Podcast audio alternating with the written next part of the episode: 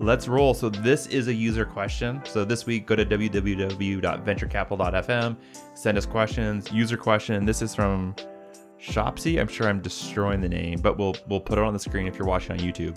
But he says, "Hey, I have a question for the podcast. How important do you think it is for a VC firm to build a brand, online presence, social media, marketing, etc.?"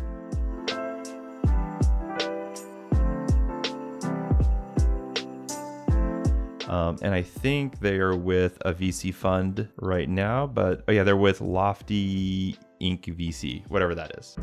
But we're not here to promote Lofty. We're here to answer users' questions. So that's why I didn't go further. All right, well, I'm going to ask you this question. How important do you think it is as from like the founder perspective? From the founder perspective, I think VCs that have podcasts I tend to trust much more. And VCs that have podcasts are able to build trust at scale. But okay. I think some VCs feel like they're no longer a VC and they're now uh, an influencer. An influencer. And there is critique, like from Jason Calacanis. He did a, a, a podcast on this that you know it's just as valuable to actually sit down and meet and help founders one on one than to be on podcast which is a little so like ironic coming from him. I think he feels like there's a trend. So maybe there's a lot of people like biting on his heels and becoming more popular. I'm not sure. And he's like, "Don't, don't, you don't need to compete with me." You know, one of one of the one of the best a little self-serving. Yeah, one of the best memes I ever saw was from the Harmon brothers. Yeah, they talked about you know they're an, an ad agency, yeah. and they said there's there's like a there's like two oxes that pull the cart, and you have to have both. You have really good content and you have distribution. Yep. And I think the same thing goes with VCs. You have to have a really good brand, but you need a way to amplify that brand. And so I would argue that depending on the fund, it could be very beneficial to have someone just be the face and be podcasting and building a brand and building a reputation and then have a team support that that you know it's just part of their marketing budget. Yeah, I think I think the challenge I think the challenge is, is that entrepreneurs well, they do pick firms. What they really pick is partners. And so I, I agree. I think my only pushback there is I think um, every partner within the fund needs to build their own profile, not the fund building a profile. If okay. that makes sense. Mm-hmm. And then the fund should create like the mechanisms to support each of those partners building out their their own kind of personal brand. Mm-hmm. If that makes sense. And then have it all tie back, of course, to the fund. But yeah, I mean, look, the reality is is that capital is becoming more and more fungible. Like, you know, it used to be that nobody would give money to startups because they're too risky, crazy ideas, whatever, right? Um, that's no longer the case. Like, there are billion, tens of billions of dollars raised, you know, all the time. Sometimes, like a single fund will raise 10 billion plus dollars to invest in startups. Like there's plenty of money. And so now you need to figure out like new ways of differentiating yourself. Like I would hate to be a venture fund that was like, you know, a handful of middle-aged white dudes, you know, in like some regional market because I think it's so hard to differentiate if that's your MO, right? Um, and I think more and more like venture funds have to figure out ways in which they can differentiate themselves, whether that's maybe through diversity or through investment sector or investment expertise.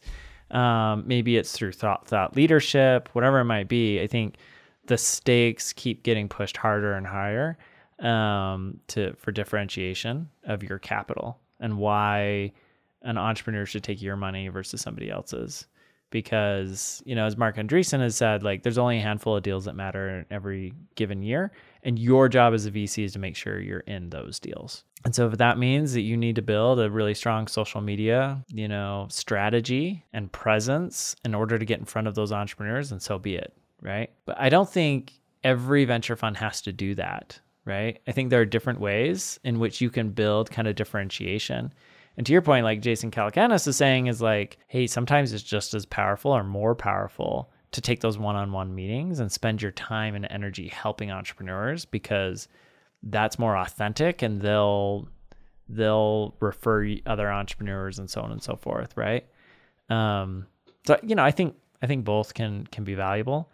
Um, you know, talking out of the other side of my mouth though is like we live in a global economy, right? And good ideas are kind of everywhere, and it's becoming easier and easier to build uh, remote teams to execute on those ideas. And those networks are getting just bigger and bigger, and so it's harder to you know stay relevant in front of so many entrepreneurs that are out there. Uh, if you're just taking one-on-one meetings. Okay. I think so. Here's to maybe how I would answer this this question. If I was like the principal at a fund, Yeah. or the CMO at a fund, I would, and if I was at a large fund, I would try to. I I think I would create a podcast around each principal, assuming each principal has a certain focus. So maybe one one principal is going after Web 3 mm-hmm. and another one's going after life sciences, and then I would get a team member who's running in the back Yeah. to be setting up appointments with the top industries and thought leaders in that industry Yep. and helping them create questions so they could easily do just show up, do a quick, you know, 30 minute hour, you know, one hour podcast. And then you are, it's a great networking opportunity. Yep. I think a lot of good deals could come from it. And then you're also setting your firm up as, hey, we're more than just money. Yep. And I think it goes both ways, both for um, raising capital for your next fund, extending the brand, and extending trust. Because I think if I had, if someone gave me the same terms and it was Jason Calacanis versus an unknown VC, I would listen to, I would take Jason's money hand over fist. What if his terms were worse? I'd probably, I might still take it. Yeah. But he also, he's got leverage too. Right. But I feel like I trust him. I think the best example of this is David Cancel. I don't know if you know him. So not a VC, although I'm sure he's done tons of angel investments. He recently, I think, just sold Drift. Yep. Um, I because his podcast was so amazing, and it wasn't, hey, this is the Drift podcast I'm going to sell you. It was almost like, hey, here's my founder journey. Yep. That I developed such trust and respect that I bought his product, even though I didn't really need it Yeah. just because I wanted to find a way to give back. And I think that's one of the really big values of a podcast. Um, who was the who was the Snapchat guy who invested in Snapchat? Do you know who I'm speaking thinking of? Mark is it Mark Suster? Mark Suster. Did he invest in Snap? I, thought- I think so. Yeah, he's down in LA. He's Yeah. at the LA VC. Um, one of the things that he did is he was doing VC tips on exclusively on Snapchat. Yep. And for me, that really kind of solidified him in my brain as someone who like really eats his dog food. He invested and then he chose to support that platform versus another platform. Yeah. Because I don't think he has his own podcast, but he did that, I think. He has his own blog. his own blog. Yeah. Which was kind of one of the more popular VC blogs for a little while, but yeah. So yeah, so I would say I would have that's how I I, I mean I think I think the answer is every principal decision maker I would try to build an audience around them. Yeah, I think that makes sense.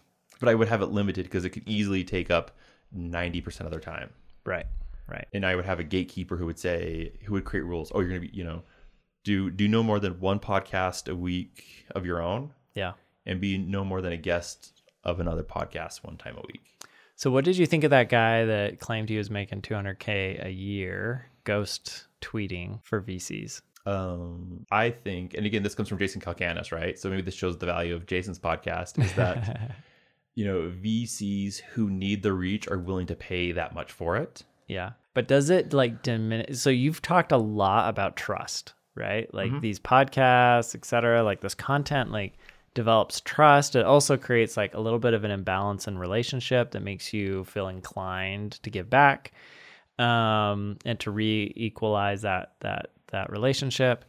Um, but it, does it diminish it knowing that there's some likelihood that that VC that you thought was like so insightful or really funny or like, you know, really trustworthy didn't actually post that stuff. They paid somebody else like 10 grand to do it for them. Um, so the answer for me is no, because the VCs I trust are the ones that I hear firsthand on podcasts. Okay.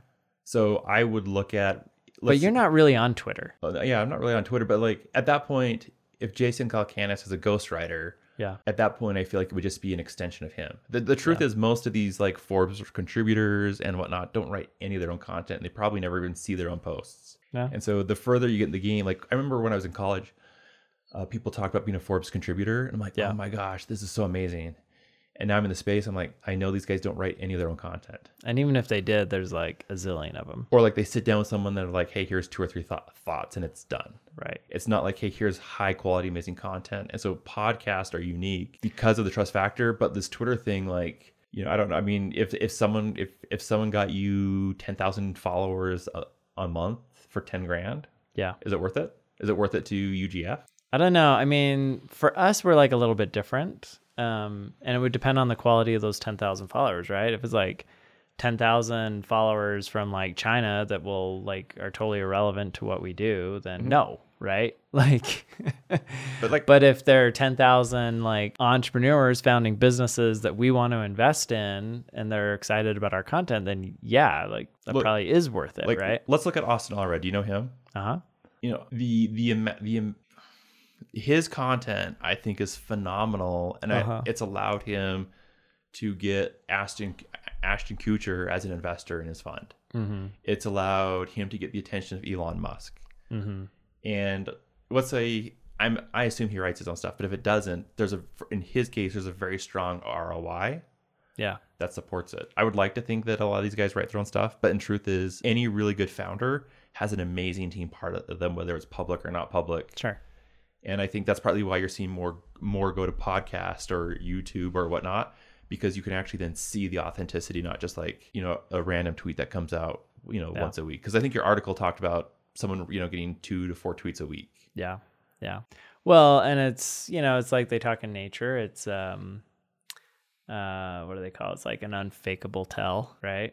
Where it's like if you're doing the podcast, you're not it's not getting ghostwrited, Um, right? Although some of the Like AI it's really hard. have you seen some of the AI out there Yeah. on video stuff? Yeah. I was in Lisbon the year before COVID, and they could take who is it that famous soccer player? They could they, they they could show their like choose a language, and it was the same scene, but the lips just move slightly different. Yeah. And it's like the soccer player knows Spanish, they know French, they know German. Yeah. So maybe it's not going to be an unfakeable tell. And have you seen the the Tom Cruise deep fakes on TikTok? Yeah. Like they're getting pretty good. Yeah, they are. They are. It's only a matter of time before like nobody does anything. We just have AI do it all for us. Give it five years. AI, you know, we're, Hollywood is nothing more than an AI engine, and who needs actors? They can create actors. Maybe, probably not. I would We're all just gonna like sit on our couch with an IV plugged in for nutrition and like drone out in front of uh, Maybe, AI driven, AI created. Uh, But at that point, you could have an infinite number of movies catered specifically for your interests. I mean, isn't that kind of like what Netflix does today? You go on to the same Netflix, but it's getting that way. You know what I mean? Like you go on mm-hmm. Netflix and you're like, I want to watch action films, and all of a sudden, like you see like all these like no name, super crappy action films, but they they made them knowing that like they would appeal just to you. Yep, but I don't watch that. I've got a rule. If it, for the most part, unless it's a political movie, it's got to be like an 89 or higher, Yeah. or I skip it. Yeah, but sometimes it'll be like 89 and it will be a Netflix produced film and you might actually even like it, but you're like, you know, this like small subset of people that like it. Maybe I don't know. That's how I look at most films. Is does it have? Is it an amazing film? But the my two hours? 89%, you know that's that's a rating for you, right? It's not a rating like overall. What I'm, I'm not logged in though. Are you logged in? How are you like watching stuff if you're not logged in? No, no, no, no, no. You're talking about the Netflix rating, right? Oh, you're talking about like Rotten yeah. Tomatoes So or anytime something? Anytime I go to watch something, open up a new tab. Yeah. Google Rotten Tomatoes. you go to Rotten Tomatoes. Yeah, I don't. miss tr- I that. don't. I don't trust the. I don't trust the Netflix score. Fair enough. What I like is like Hulu's or these others who bring in the Rotten Tomato score. Got it. Got it. Okay. So that's that's my rule. So I hope we answered his question on um, what VC should. The short answer is probably yes. I would say probably, but it's easy for it to get out of hand. Yeah, and I don't think it's like 100% crucial. Like I, yeah. What but if you, definitely have to have some angle. What if you had a partner at your fund who only did podcasts? They did podcasting interviews sixty percent of their time. I don't care. What I care about is like, are they driving really good deals back to the fund? Do you think that would drive really good deals? If they're able to demonstrate that it does, then sure. What do you think? Why you could you could get you guys and Like Tom- if I had to choose, like would I invest in investing in a podcast, like my time, 60% of the time into well, doing a podcast? You're investing your time, but what about investing and bringing other people in? Like, what about hiring a third person at UGF? whose full job was Who's- like social. Fifty percent of their time is to create brand awareness. I mean, there are a lot of funds that have done that. A lot of funds. Okay. So if UGF did it in this theoretical world, you think it would be positive ROI? I think it could be if done right. I think it's a big if though. Okay. So What's your personal thesis on podcasting? Because you've got this podcast, you've got your personal YouTube channel. Um, look, I think podcasting is valuable. Um, I think to your point, it provides kind of like an insight into how VCs think. Hopefully, like our listeners are getting some value out of like the stuff we talk about and that it's helpful to them and that they get to know us a little bit better, right? And feel more comfortable uh, building relationships with us. Um, I know like you've been reached out to from people that listen to our podcast. I have as well. Uh, it's and it's fun listening, hearing from them, and uh, you know, hearing the things that they appreciate, uh, the feedback that they they have for us. Uh, I think is great. And then you know, a lot of them are seeking to create relationships and and explore different opportunities together. So I, yeah, I think I think there's a lot of value. Um, sometimes I worry that there's a lot of podcasts out there, and that you're effectively begging people for uh, snippets of super valuable time to listen to those podcasts. Um, but the flip side is like, look, there's what like seven billion people, and you know, each one of those individuals are going to have slightly different interests and preferences from others, and so what's really cool is that it used to be that distribution was super hard. And so everybody kind of got like spoon fed the same stuff. Mm-hmm. And now with the internet, you really can like tap into these like really niche groups and f- and give them like content that they're really excited about uh, that just simply wasn't possible even you know five ten years ago. Okay. So you know, I don't know. It's interesting. What's the chance that your um, next investment will come and listen to the your prior three podcasts? Probably pretty low, but you know, potentially as we get bigger. Okay. We'll have to watch what we say more. You got to make me stop looking like such a bad bad VC, an evil VC. No, I think people. Do, I just want to get under the layers.